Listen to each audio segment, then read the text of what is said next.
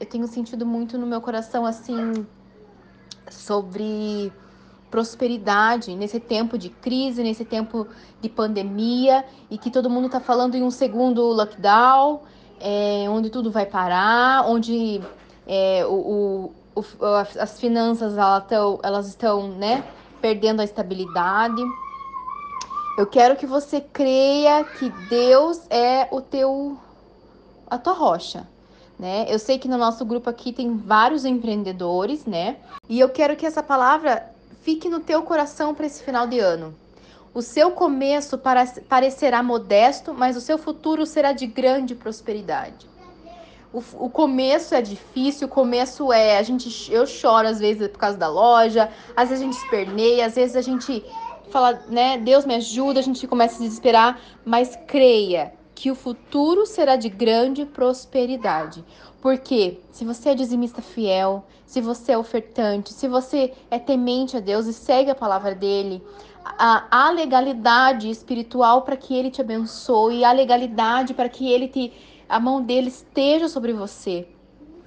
Então receba essa bênção, receba essa palavra. Essa palavra é para mim, é para você. Está na palavra de Deus e nós devemos tomar posse que o nosso futuro será de prosperidade. E não só prosperidade financeira, gente, mas também a prosperidade de saúde, a prosperidade de felicidade, de alegria no lar, sabe? Às vezes a gente é, pensa em prosperidade só como uma coisa é, de cifrão, mas não é. A prosperidade é ter muito mais do que isso.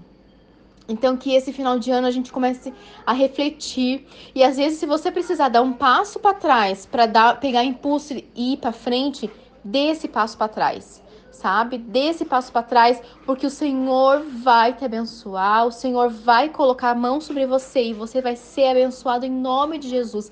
Eu declaro sobre a tua vida prosperidade financeira, em nome de Jesus, sobre a tua empresa prosperidade na sua família, na sua casa, harmonia, paz, que a tua casa seja um pedaço do céu, que você encontre descanso na tua casa. Em nome de Jesus, eu declaro é, que, que se você tem se sentido sozinho, né, se a solidão tem batido, se você tem se sentido anda, andando sozinho, ainda que cheio de pessoas ao teu redor, mas eu quero te dizer que o Espírito Santo de Deus está aí com você. E algo muito forte que o Espírito Santo falou comigo hoje nessa madrugada foi sobre solidão que é outra coisa que acompanha as pessoas nessa pandemia. Mas em nome de Jesus, você não, não aceita esse sentimento. Não aceita essa, essa flecha de Satanás, porque você não está sozinho. Ainda que você não possa abraçar, ainda que a gente não possa se reunir, você não está sozinho né? Além de Jesus Cristo, o Espírito Santo que sempre está com você. Contem comigo, com o Ander e vamos contar um com os outros. Não sofra sozinho, não passe por uma dificuldade sozinho. Manda mensagem pra gente, chama a gente, tá bom? Eu amo vocês. Um beijo.